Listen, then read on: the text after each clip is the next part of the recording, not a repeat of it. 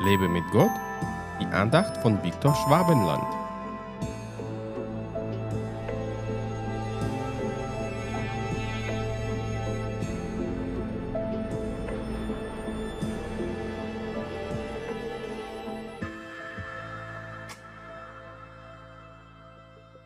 Guter Meister, was soll ich Gutes tun, um das ewige Leben zu erlangen? Matthäus 19, Vers 16.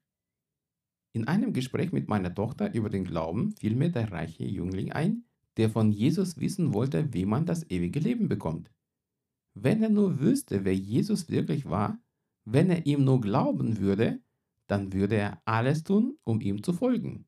Selbst wenn er sein ganzes Vermögen den Armen verschenkt hätte, würde er keinen Mangel haben, wenn er Jesus nachfolgen würde. Denn Jesus kümmert sich gut um seine Jünger. Nun, manche von uns will Jesus auch herausfordern, alles aufzugeben, um ihm nachzufolgen.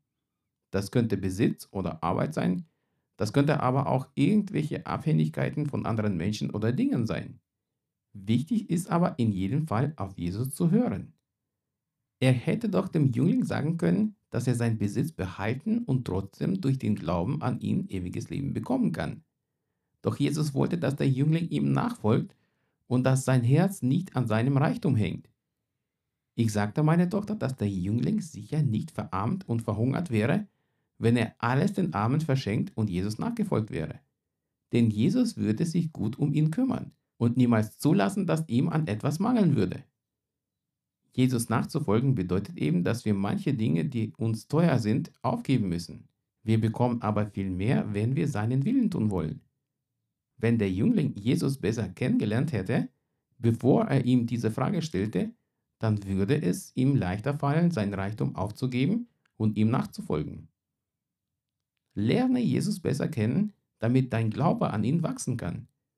Damit dein Glaube aber wachsen kann, biete ihn sein Wort in deinem Leben zu erfüllen. Durch sein Wirken wird dann auch dein Glaube wachsen. Gott segne dich.